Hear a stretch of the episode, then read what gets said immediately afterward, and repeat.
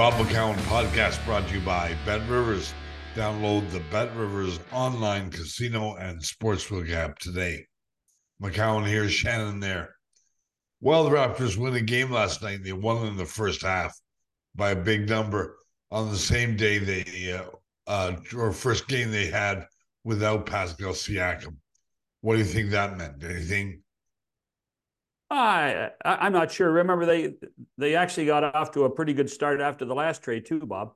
Yeah. Um, when you when you think that uh, Barrett and Quickley made a difference when they showed up, but um, you know I I think we have to wonder now what we're going to see uh, on a regular rotation from this basketball team for the rest of the season, uh, and what the philosophy will be between now and I guess I guess the draft lottery now is the most important day for this basketball. Well, maybe, but you know they can always trade those picks they got from Indiana. Yeah, oh sure, and, and I, I suspect that they will even trade uh, a couple of the guys they got, uh, at least one of them uh, that they got in the Siakam trade. Well, now I, uh, we're going to talk to Jack Armstrong about it, but are, are you sad to see Siakam leave? Sure. You know, I thought he was uh he was kind of the face of the franchise for a bunch of years. Certainly their best player. And uh, I got to know him. You know, we did our first interview. The first interview he did uh, as a Toronto Raptor right after he got drafted was with us. Mm-hmm.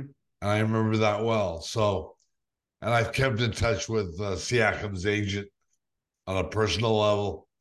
So uh, I'm sad to see him go. Yeah, they, they, it's it's amazing, you know, as as important as the Raptors winning that championship. Uh, I guess now four and a half years ago. Um, if we would have told Raptor fans that basically the roster would be dismantled in five years, I wonder what they would have thought. Well, no, but uh, the Raptor was the Raptors roster was essentially dismantled one year after, or less than a year after they won the championship. They got rid of three or four of their key players, starters, and uh, so they changed right then. Yeah, yeah. Well, and I mean, I know it started with the with Kawhi, but uh, uh, you know the fact that in the last uh, little while we've seen last two years we've seen uh, Lowry leave, we've seen uh, um, uh, you know, now Siakam, and uh, it's uh, and, and, VanVleet leave. I think that it's a it's a different mentality. I think with this basketball club, and you have to wonder how much patience the fans will have in the next little while, don't you? Well, I sure I I said at the beginning of the year, and I got argued with. This was not a playoff team, and I think you'd have to acknowledge that they don't look like a playoff team right now in spite of what they did last night. I didn't think they were a playoff team. I thought that, that uh, if they got to 36 wins last year, this year, it would have been a miracle. Uh, well, and they should it'll, it'll be even bigger miracle now. So, yep, I agree. All right, let's All right. talk to Jack. Jack Armstrong next on the McCown podcast. Hi, this is Bob McCown for BetRivers.com. Hey, if you're looking for a sports book or casino app you should check out the BetRivers Sports and Casino app today. Play all of your favorite casino games for real money anywhere and anytime. Plus, get in the action with each sports game with hundreds of sports betting options. And get ready to feel like a VIP because you'll earn both loyalty level points and bonus store points on every real money wager you make. You must be 19 plus, available in Ontario only. Please play responsibly. If you have questions or concerns about your gambling or someone close to you, contact Connex Ontario at 1 866 531 2600 or speak to an advisor free of charge. BetRivers.com. Welcome back to the podcast. McCown there, Shannon here, joined by Jack Armstrong from World Headquarters in Lewiston, New York. So, Jack, uh, your your uh, your thoughts, first blush of what Masai and Bobby were able to do with the the trade of Pascal Siakam to the Indiana Pacers. Well, I think uh, it's pretty reasonable to look at it and say that uh, you know, they looked around the landscape and said, "This is about as good an offer as we're going to get," and uh, made the deal. Uh, and I think when you put the two together, along with the OG Anunoby transaction, obviously, I think you're a little bit more wowed by that because you're getting two starters back uh, for him, whereas you're getting Bruce Brown, who's a very good player, was on a championship team a year ago in Denver, and uh, two other guys that are going to be more uh, just kind of cap filler, uh, and then uh, three first round picks. Um, so to me, I think when you look at it, uh, it, it, clearly signals that they're uh, restructuring, rebuilding, rebooting, whatever way you want to describe it. Um, and and it's an end of an era. Uh, the, the, last major piece of the championship era uh, is gone now, and uh, it's a new era now in in, bas- in basketball for the Raptors in terms of Scottie Barnes, Immanuel Quickley, R.J. Barrett, and company.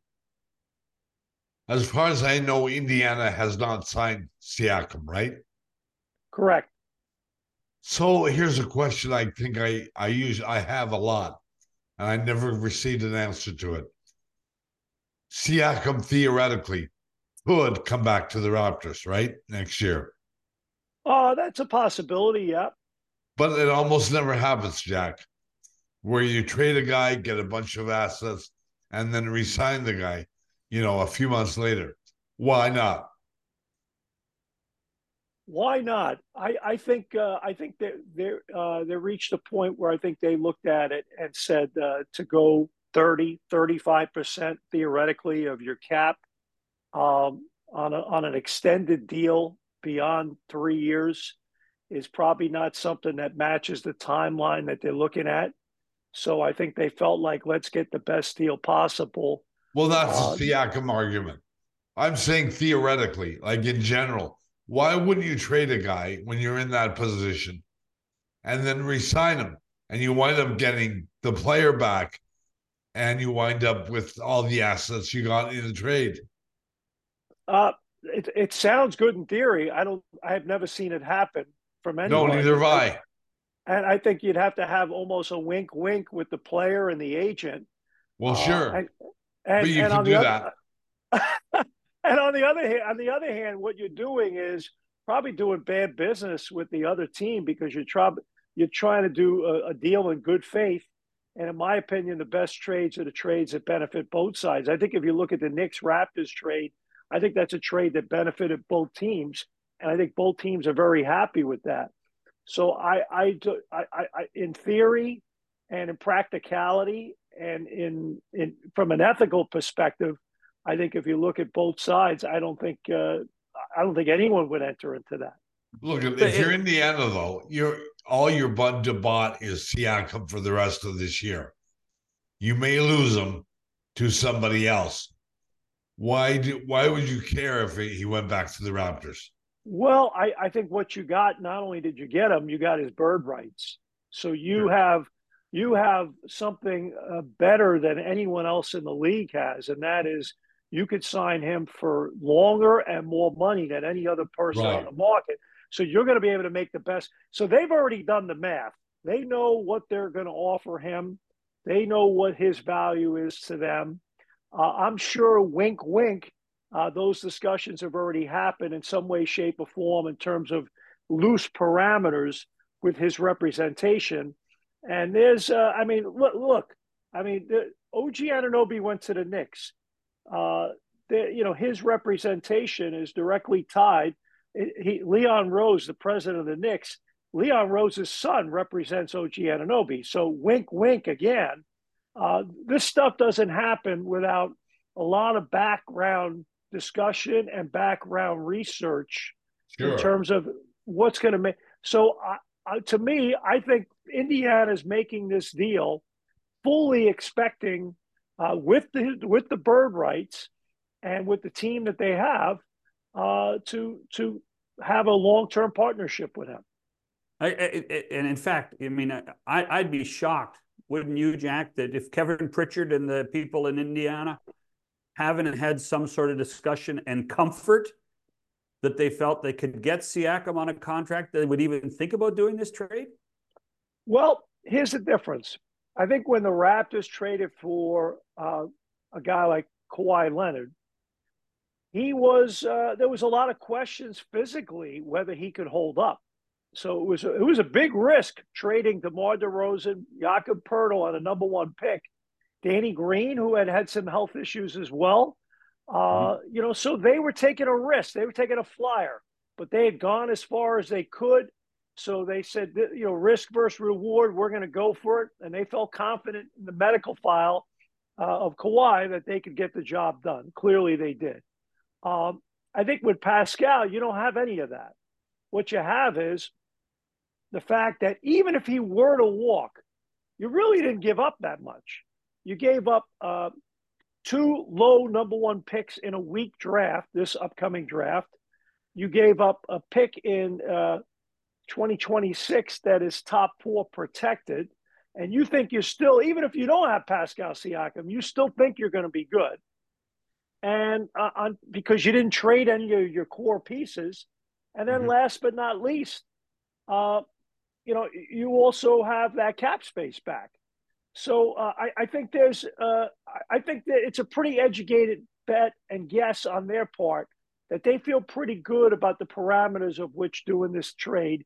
And even on the low side, uh, it's still not an, an outrageous risk that they just took.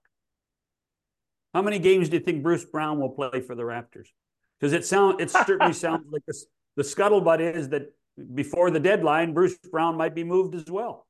Well, I tell you what, if I'm one of the top 10, 12 contending teams, and he's a guy, quite frankly, uh, you know, it's a team option next year on his contract, not his option. So, I mean, this is a guy that would be a great fit for a lot of good teams. Uh, so yeah, I, I, I would I would be uh, I'd be a team if I were one of the top twelve teams out there, particularly one of the top five six teams. I would look long and hard and say, uh, w- would this make sense? So that could be another uh, bit of assets that the Raptors get. Uh, on the other hand, you could hold on to him. He could finish the season.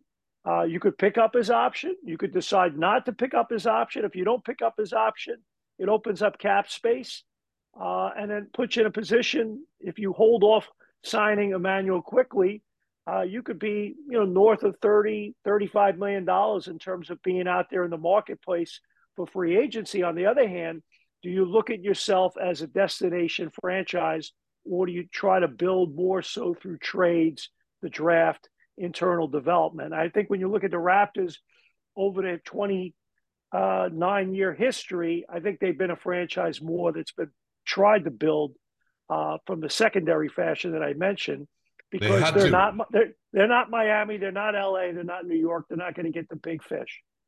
No, and uh, in more than a few occasions, the big fish have left here. They've decided not to stay. Right?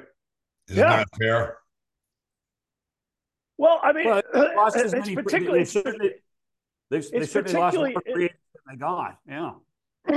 it's particularly fair early in the, in the in the history. Obviously, Tracy McGrady, Vince Carter forced a trade, Chris Bosh. Uh, I think of late, every other guy has signed an extension to stay. The only one was a major risk going in, and you knew it with, with Kawhi Leonard that the Clippers were the the main competition in that, and he, you know, to you know, he wanted to play at home, which you know, I don't begrudge him that one bit. And he just signed an extension there last week when we were in Los Angeles. So uh, I think the Raptors, bottom line, the franchise is in a different place than it was years ago. I think players like playing here. They're comfortable being here. Uh, ownership, management, coaching, you name it, have done a good job showing the commitment. So I don't worry about that. It's more so uh, there are only a few franchises that really attract mm-hmm. uh, the, the, free agent. And I think you got to just build a certain way here. And the way the Raptors built the last time to win a championship was successful. Uh, now, obviously, you could talk at length about what took place uh, in terms of losing the particular players from 2019's championship run and where the roster sits now. Um, that's a different debate. Actually, that brings up a, a. Do you think losing VanVleet for nothing had an effect on them moving Siakam this time? Yes, definitely, absolutely. Uh, because you know, people in pro sports call it asset retention. So uh, there's no question. Not only with him, but with uh, OG Anunoby. OG Anunoby, from a signability perspective and the reality of, of what he wanted, they felt like let's do a deal for as much as we can because he we're not in his plans or he's not in our plans. And I think from a, a timeline perspective, I think they would have loved to have kept uh, Pascal Siakam uh, under the terms that they felt uh, fit their cap perspective uh, in terms of building with a younger group. Uh, I, I, guess sadly, the, the word I would use would probably be he timed out. You know, he's he's at another tier age wise and maybe the group that you feel like by the time you're ready to hit your true stride, he will have already timed out of that.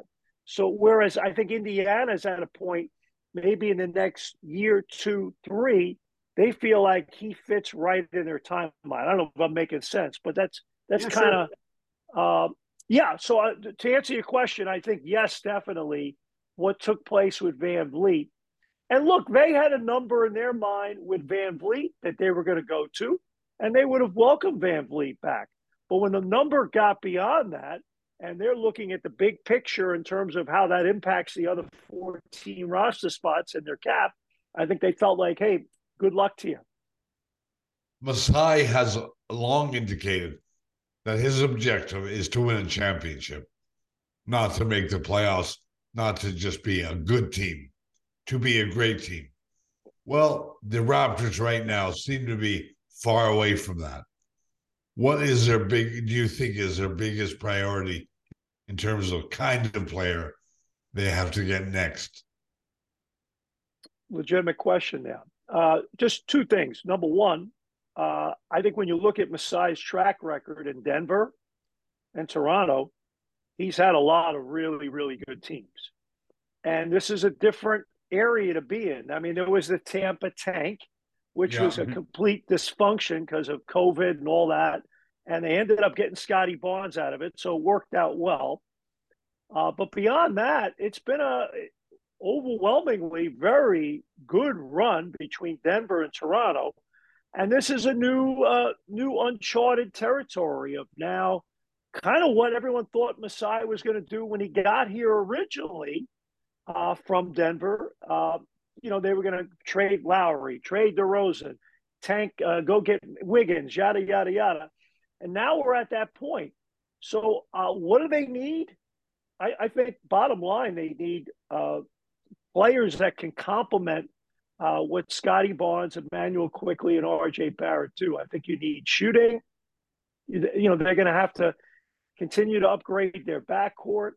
Um, and, and, bottom line, it just add depth in terms of talent level. I think from a talent level perspective, uh, there's been a drop off. And uh, to me, uh, when when your when your team gets a little top heavy in terms of salary, now you got to hit on those secondary items in terms of uh, late first round picks, second round picks, free agent signings, uh, guys that are come in from the, the your G League guys, all your developmental stories. And of late, that hasn't worked out. So they haven't been able to fill in the back end of the roster. Look, depth gets you a very depth and talent gets you a very good regular season during the marathon of it elite players then when you get into the playoffs and you move round to round are the ones that define how far you go. So to me, I, I look at the Raptors right now. Uh, elite talent, yeah, I think they have uh, a few guys right now that I would say uh, have potential to be that. They're not maybe there yet. Uh, in a in a, a Barnes Quickley, uh, you know, maybe an RJ Barrett. I'm not sure if he's a an A list guy, but he's pretty good. Uh, and then, you know, they have to start uh, hitting on those secondary pieces on a consistent basis. And maybe adding all these draft picks, you start to do that. There is a rumor that the Raptors might be interested in Wiggins. He has not played well in Golden State this year. I think that's fair to say. That's an understatement. Would you be interested in Wiggins? Based upon his contract uh, and based upon right now what the Raptors would put out there in the market, I don't know how the numbers would work to make that happen. And based upon what I've seen from him uh, this year and even last year, I would say no. Uh, I, I, I, I was I, I was in San, San Francisco a week and a half ago and watched in person how he played, and I was like, "Whoa, what's happened to his game?" Um, so right now, I would say based upon where his game's at, you know, look, you're not only looking at the totality of someone's career, uh, his career in Minnesota, and obviously in Golden State and all that. You're looking at what's it look like the next year, two, three, and based upon where he's at, uh, I don't see an uptick right now. I see a guy who's scuffling, uh, you know, trying to get it back. So I don't know if I'd want to take that on at the number that uh, he, you'd have to pay him. It seems that every team in the NBA, including the Raptors, annually are looking for a big man or at a big man. Uh, and yet at the same time, the NBA, they don't play the same way they used to in basketball. Do you think the Raptors need a big guy? They have Poeltl, but he's a mediocre big guy, to be honest. He's hurt right now, but um, they don't really have a big option. Would you go look at a big guy? Well, honestly, there aren't a lot of big guys out there. I know that, uh, that fit uh, kind of the uh, definition of what uh, you would be looking for at this stage because all these guys seven feet tall they they grew up playing uh, they playing on the perimeter shooting threes. So right. Uh, I mean, look, you look at a guy like Jakob Poeltl. You know, they're in year one of a four-year deal with him for eighty million dollars. Right, wrong, or indifferent, that's the reality of it. Uh, so now you have to try to make it work with him uh, as you restructure this team. I'll say this: Jakob Poeltl uh, is the least of their problems in terms of the guy when he's healthy, and he's been overwhelmingly healthy. Is a dependable, solid team player. Uh, you could say the numbers too high, the commitment's too high, whatever. But the bottom line, when he plays, he's very dependable, and he's a guy that uh, is is part of helping a team be successful. He's not the one. I guess the question is: Is he part of the solution or part of the problem? I don't think he's part of the problem. Is he one of the top three guys on your team, and you say, "Man, he's the solution"? No, but is he one of those next three guys that uh, helps the solution happen? I would say yes. Uh, the question is now, with the way the roster has been reconfigured here in the last few weeks, and the contractual commitment you have to him, does he fit your timeline? And does he fit what you're trying to do in your rebuild?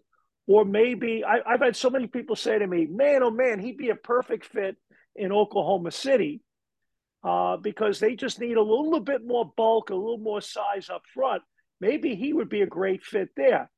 The question is, though, for Oklahoma City, uh, they have to manage their cap because they have some good young players that they're going to have to pay. And the thing I've learned in this league for a long time, after after the third guy, you really got to hit on the other twelve because you can only really pay three guys. Really, big yeah. money. You have you really have to have a bunch of kids on their first contracts in order to be successful, don't you? That's really, it. In so many ways. In so many ways. If you look, if you look, even look at Denver last year, all the kids that contributed to their success, young guys after the core, right? And you got to keep churning them out. And you right. have to, and it gets to a point of ruthlessness that when you know that that guy's going to get to a point where he's going to price out, you got to move him before, uh, before anything else happens because you got to keep churning it out and keep rebuilding in in that area. So, uh, and, and to me, I, I think that's the biggest thing. Look, it comes down to now when you look at a, a salary cap in in modern sports in the NFL, uh, the NHL, uh, the NBA, the three cap leagues. Uh, you must manage based upon percentage of cap. That hey, I'm paying Bob McCown 32% of my cap because he brings that kind of value. Bob, if I could pay you 42%, I'd give you 42%. But at the very least, uh, I, I, have to manage my cap based upon percentages. And you look, you talk to people, eh, personnel people in the NFL, they'll say, hey, uh, a left tackle is worth this, an edge rusher is worth this, not money wise, percentage of cap. My mm-hmm. uh, my offensive, uh, my my quarterback is worth X percentage. My uh, number one shutdown corner is worth this percentage. It's all done that way, and I think when when you start looking at the Raptors and Siakam, and they're looking at timelines and saying, is this guy worth 30 or potentially 35% of my cap on a long term deal? I think they start saying, I got to move on.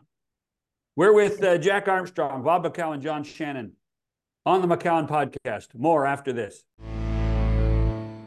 So, Jack, uh, Bob talked about big men, and, and you talked about uh, the lack of big men out there, or the fact that they play with their, you know, with their face to the basket. Um, and you know, there seems, and this this is me. Uh, when you, you you assign a guy like Barrett to a contract and he plays for you, we hear stories of Wiggins. The guy that comes to mind for me is Zach Edey in, in Purdue, who's a big man and he's Canadian. And and I just first of all, do you need another big man? As as Bob asked, is Poeltl good enough? Yes. Um, do you, and do you get a sense that there's a, a shift in philosophy of signing Canadians and getting Canadians to play here at, at a certain point? Oh, I think there's a comfort level now uh, because Canada is number two in the world in representation in the NBA. There's a lot of really good Canadian players. I mean, look at a kid like Kelly Olynyk, who's been in the league a long time. Utah is suddenly blown up. What are they, 22 and 20 right now? Um, I mean, but if they put him out on the market, uh, there'd be 10 teams lining up uh, yeah. for him because he's an expiring deal and he's a, a, a stretch four or five, whatever you want to call him. So there's a lot of not only like Shai Gilgeous-Alexander is one of the five best players in the NBA right now. He's yes, a Canadian. He he's he he's an MVP candidate. That kid's legit. He's a superstar. Uh, you know, so not only is there quality, there's quantity. So to your point, John, about Zach Edey, pace of play, can he keep up?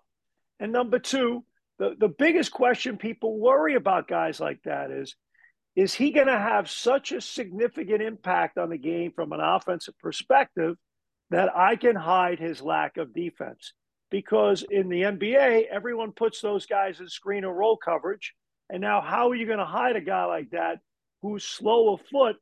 And I'm going to make that guy have to guard and screen and roll. So uh, you, you almost do I think guys like that are still worth uh, putting on your roster on the back end, yes, definitely, uh, because things change and your roster changes, and and from a fit for 10, 11, 15 minutes in a game, it might work. Uh, Long term, big fit. Right now, what I'm hearing about Zach Edey, there's a lot of uh, discomfort with how how impactful he could be defensively. Yeah, around the rim potentially, at his size and ability maybe to change a shot here and there. But, you know, it was the same challenge. Look, Jonas Valanciunas has had a great career. Hasn't and, he? Yeah. You know, you know, but and, and again, he's a free agent at the end of the year. There's a lot of teams out there that would love him. But people always say, well, uh, he's a hard, you know, he doesn't guard well enough, this, that, the other thing. But this is an offensive league, too. At some point in time, you look around, you say, that's the job of a coaching staff. If I have really good offensive players, come up with a scheme uh, to at least stop people enough that uh, I can get the big stops and still win games. Uh, talent wins. You said earlier you thought you need three big guys in order to be a really good team in the NBA. Three big names, three three, three elite guys, three elite players. Right. Do the Raptors have any of those right now? Do you think Barnes is one of those or has the potential to be one of those? I, I think Barnes and Quickley have the potential to be two of those three guys. And I think RJ Barrett has the potential to be, you know, that fourth, fifth guy that is a really good player on a winning team. Uh, so I think they got they they have some. I mean, I think Quickley's best days are ahead of him. I think mm-hmm. Scottie Barnes' best days are ahead of him. I think when I look at RJ Barrett right now, the style of play, the Raptors play, really fits his game a lot more than what took place in New York. So I like what I'm seeing from RJ. Uh, I've always been a fan of him, not only as a player, but as a person. He's a high character young man. Um, so I think they have some pieces to build with. So I think they're looking at it saying, hey, we got some good young pieces. We got to manage our cap.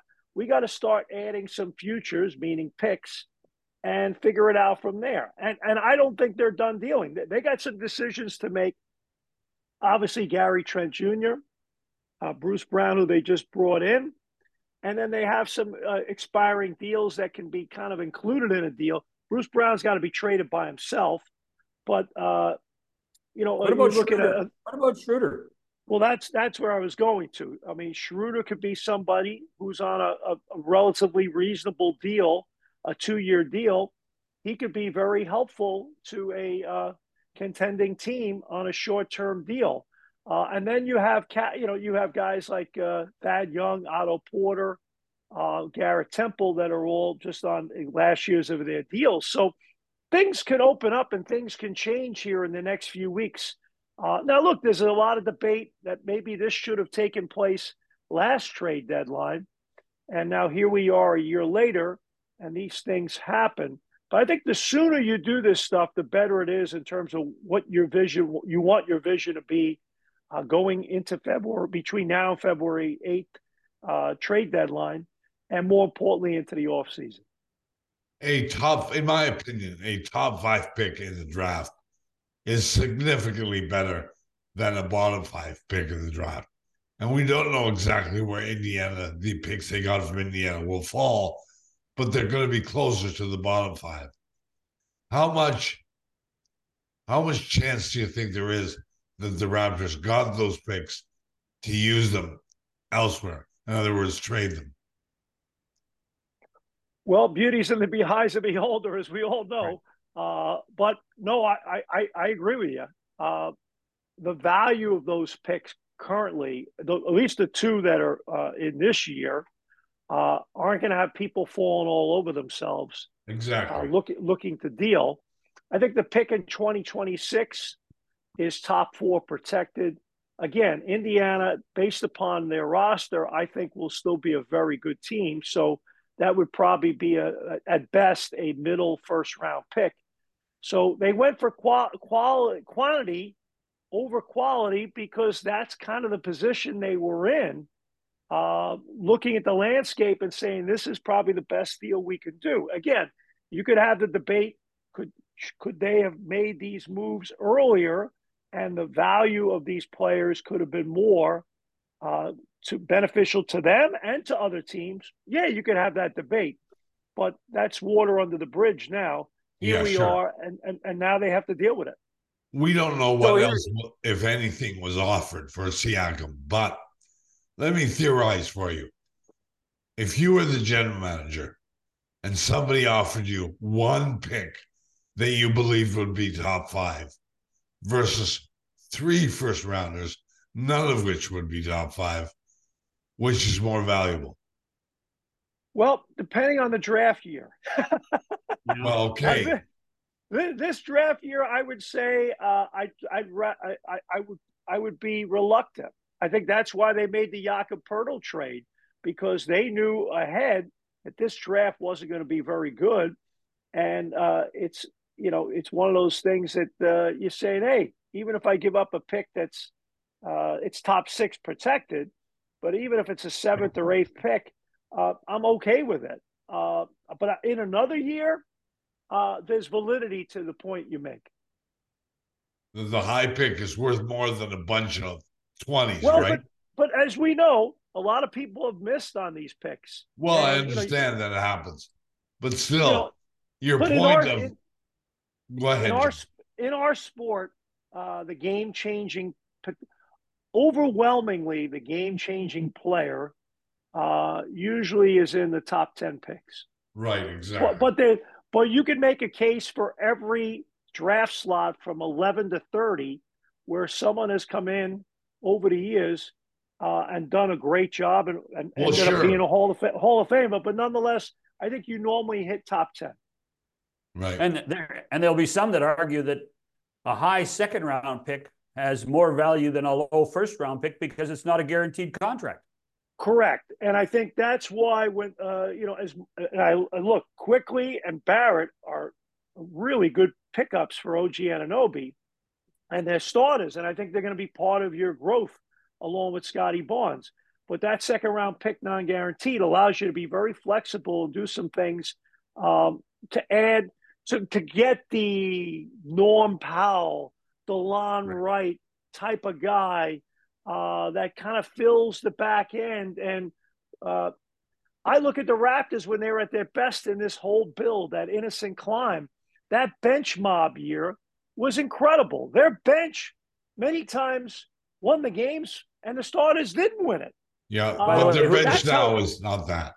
That's how deep they were. So I think they, they- you know, the, I think the lesson from winning a championship and now the loss of assets over the years and the inability to replenish or redevelop, uh, that's a lesson that you learn and you say, man, that never ends. Scouting is the lifeblood. Scouting, it scouting more than player development is the lifeblood. As much as you can say, hey, we did a great job with Norm Powell. No, Norm Powell's a good player. There was a lot more to work with uh, when you got Norm Powell. And that, that's my point is you could say, hey, I'm going to have eight different coaches and we're going to do this, that, the other thing where you're going to develop players. No, if the guy can't play, the guy can't play. but if the guy Yeah. can play, then those coaches can get him to that level. And I think scouting, I think when I look at this, scouting is the absolute essential lifeblood. And look, we have a mutual friend, uh, Doug MacLean. I'm reading Doug's book. I'm a, I'm a sports fan, and it talks about, you know, it's all about the NHL draft. And I love reading it. I also read a book recently by my friend Bill Polian, talks about how teams built Super Bowl winners in the NFL. And it's it, it all comes back to the exact same thing in any sport. Scouting is the lifeblood. Having good hockey people or basketball people or football people, whoever it is, that's the most essential thing is that your ability to identify talent and project how that person can be three to five years out and how they can help your program. And if your program can help them that's essential to winning. I look back at my career as a college coach. That's your job. You can't look at an 18 year old guy. You got to say what's he going to be like in 2021 and can i get him there?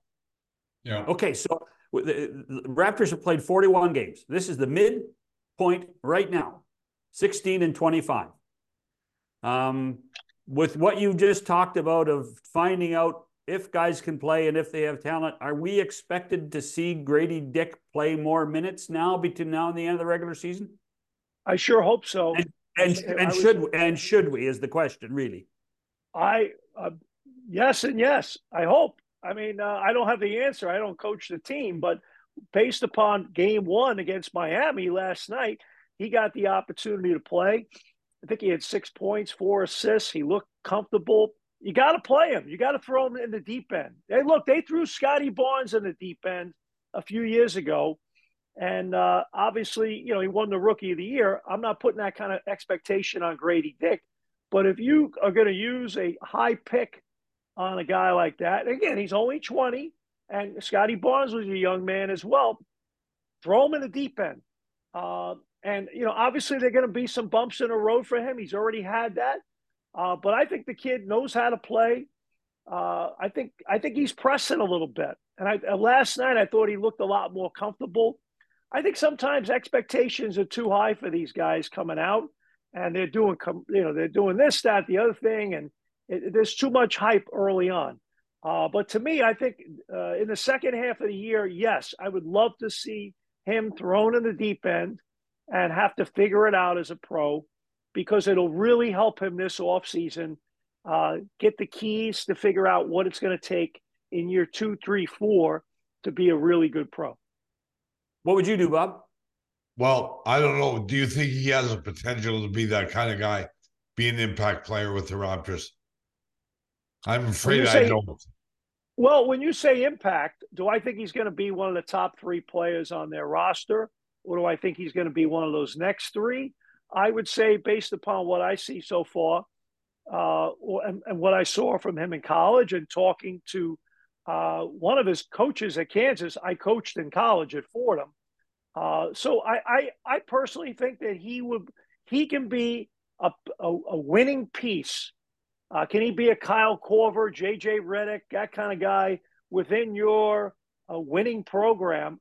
I think that's what you got to hope that he develops into. And the only way he ever gets there is you got to throw him in the deep end right now while you're 16 and 25, uh, and and see what uh, lessons he can learn so he can grow. I mean, is he going to be a superstar? No, I don't see him being, uh, you know, uh, Larry Bird. Uh, but nonetheless, I think he's got a chance to be a very good pro. But they didn't give him a chance. Could he start? Sorry, Jeff. Sorry. Go ahead. I just I just wondered if he could start. Do, do you think in the end, five years from now, can we see Gradey Dick being a starter? Sure, why not? Uh, I, I, I, so much of it is the other four guys on the floor that he plays with. You right. know, uh, a lot of you know, and, and you know this. Uh, there's a di- big difference between your five best and your best five, right? And I see him as a guy that maybe the guy coming off the bench might be a better actual player than him, but he's starting because he fits more from a chemistry perspective in terms of what you're trying to accomplish from a, a tactical schematic perspective in terms of spacing and flow and what he brings you on the floor. Um, maybe you come off the bench with a Lou Williams, Jordan Clarkson type player who might have more yeah. juice in their game but do I think he could start for a team? Yeah, I think it's going to come down to who those other four guys are and what the composition of your roster is. And again, these are all projections. But again, five best versus best five, it's a big difference. Don't you think Masai has essentially acknowledged that he doesn't have a playoff team right now? Well, uh, we're taping this on uh, Thursday, uh, January 18th, and he's having a press conference in a few hours. Yeah. so uh, I, I, I, I'll be, I'll be curious to see what how he frames it. And we normally don't hear Masai speak too often in season. Uh, you know, uh, he, uh, he, you know, he doesn't do a lot of press conferences. No, so he doesn't. I, I'm curious to see what he will say. Uh, I, he's usually very candid and honest. And uh, so I, I, I, right now, the fact that they're 16 and 25, I mean, they're a few games off from being a, a playing team. Uh, and who knows what happens after that based upon what we've seen with other teams so far with the playing experience. I'll say this, though if you look at the Raptors right now, they have kicked away three games to bad teams. They've lost at Charlotte, at Detroit, and Portland at home. Those but that was with Siakam and Anunoby. Correct. And, they're and, arguably and, their two best players, and correct. both of them have been traded away, and correct. they didn't get what, stars in return. Yeah, and, and that you know, but to me, like you kick those three games away, you're like, hey man, we got to make a move. I mean, at the very least, you're saying to yourself, hey, instead of 16 and 25, I should be 19 and 22. And if you are, then you're already in the plane. And uh, so, but you're not. And the reality is, this is where we're sitting, and that's why they made the moves that they had to make. Uh, but nonetheless, to your point, uh, Bob, I do think, and I would argue on behalf of Immanuel Quickley and RJ Barrett, that those guys can be part of your winning program with Scottie. Maybe, hmm. maybe. and the other thing, the other thing, uh, both of you have said it, uh, not necessarily the same way, but even at 19 and 22. This is not a championship team. And I think that that not. all that is always what Masai targets. You know, just being, you know, he doesn't want, he wants the Larry O'Brien trophy. He doesn't want a participant medal. You know, and I yeah, think there's a real, I think there's, there's a real difference in that. There's, there's a lot of teams satisfied just to get to the playoffs. This guy well, isn't that satisfied with that. Well, we all want, everyone wants to win. Uh, but you're, you're right. There are certain companies. I, I don't, uh, look, I'll say this. If the Toronto Maple Leaf, if, if there was no cap in the NHL, they would spend another 100, 150 million if they could to win a cup. They want to win a cup.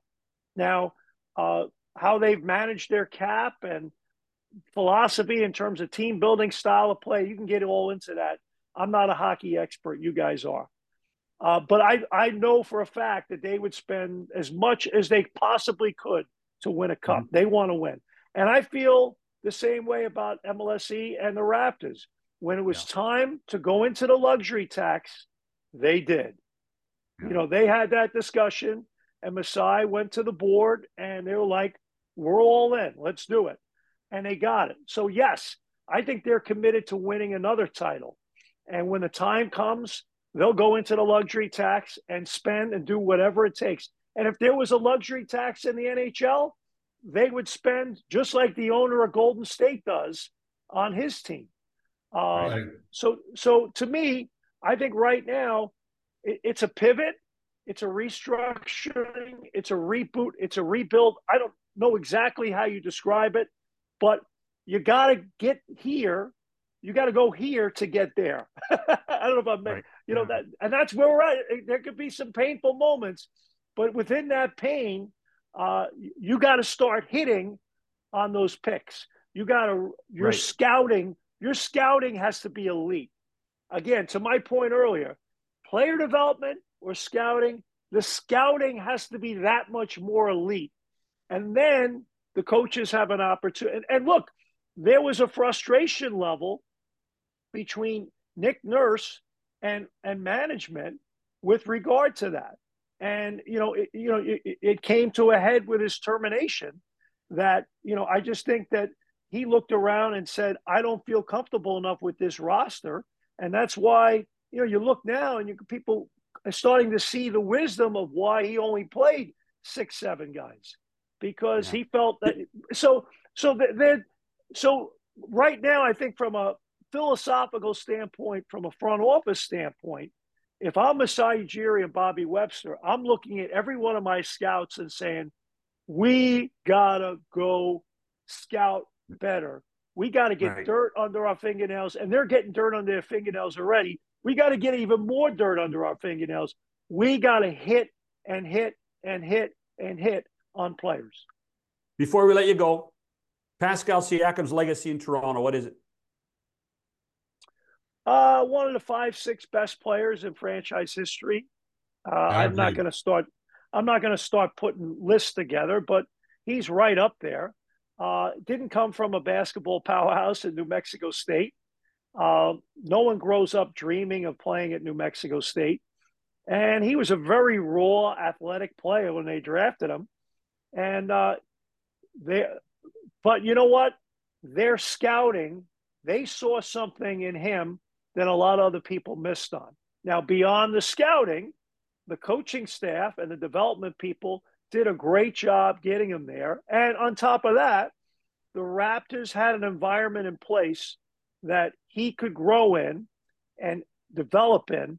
That if you put him on a lot of other franchise, franchises in the NBA, I question where he would have ended up getting to. So, credit to Pascal. The guy is a self made man. He's an incredibly hard worker. But the structure also was there when he got here for him to hit his peak. Mm-hmm. And I'll say that not only for him, I was chatting last week in LA with the folks from the LA Clippers, and they were just absolutely raving about Norm Powell, like absolute gym rat, second round pick. And Norm is one of my all time favorite people. He is a tremendous young man, self made man, blue collar, gym rat. And to me, uh, for a guy like Norm Powell, when he came to the Raptors right out of UCLA, in a lot of other franchises, maybe he doesn't make it there either. But the structure, there's certain teams. So the Raptors got to get to the point where they're that franchise again, where they bring guys in, and man, oh man, uh, they've done a great job scouting them, and then everything's in place for them to develop. And I do think right now the coach that they have, look, he's had growing pains like any other first year NBA head coach. And they hired him for his ability to be versatile enough to coach a winning team or coach a re- restructuring, rebuilding team. And now he's going to go through that. But what I'm seeing from him in terms of his growth uh, in the 41 games, I think he's a better coach now after 41 than when he started the season. And I think uh, they have a good coach and a good coaching staff in place. So, uh, got to just start hitting on players. All right. Hey, thanks for this, Jack. Uh, thanks, okay, Jack. 30 seconds. Chiefs, Bills, come on. 30 seconds. Well, I'm, I'm going to be at the game Sunday, so I'll be screaming my head off for the Bills. And I, I, I just, I'm a little nervous about their defense. They're so banged up. Uh, I'm really nervous about it. And, and Kansas City's got a very good defense. Mahomes is fabulous, great coach. But if you're ever going to do it, you're at home. Somehow, some way, you got to pull a rabbit out of the hat. I'll tell you what, I won't be on the Taylor Swift watch. I'm going to be looking for the shots of Jack Armstrong walking into the field. There'll be none of those. Here's Jack. Thanks for this. Thanks, Jack. Thanks, guys. Bob and I'll be back after this. You know, we spent a ton of time with Jack talking about the Raptors, but you, you, you can't help, Bob, but think that uh, the world of MLSE is kind of changing. There was a time when both teams, the Maple Leafs and the Raptors, were at the top of the heap. And now we're seeing what the Raptors are going through with just 16 victories. And the Maple Leafs are now four losses in a row, and Detroit has passed them in the standings. Uh, and uh, they play Calgary tonight. So uh, you, you wonder what the attitude inside the corporate side of MLSE is with, with their teams, or is this just something they take in stride? Well, I think they take it in stride. I don't think the two teams are related in any way other than ownership. And, uh, you know, what happens to each one has no impact on the other. No, I, I'm not suggesting that. I'm just suggesting, you know, there are a lot of people within the the structure of 700 people that lit, work there uh, that actually work for both clubs and do a lot of stuff yeah, for both I guess clubs. So. I, I, I, just I just wonder if there's if there's any uh, if there's any fallout from two teams that were supposed to be much better than they are uh, being disappointing not only for the fans but for uh, everybody within the company. Man, well, who thought they were better? I didn't. I didn't think they were better at the beginning of the year. I told you I didn't think the Raptors would make the playoffs, and I didn't. I thought the Leafs would be tight to make the playoffs. Well, they certainly are going to be and that. They are. Yeah, we'll have a hockey roundtable tomorrow with Eric Duhatschek and Scott Burnside to figure out what the heck's wrong with the Maple Leafs and what the heck's going right for some of the other teams particularly Western Canada. For Bob McCowan, John Shannon, talk to you tomorrow.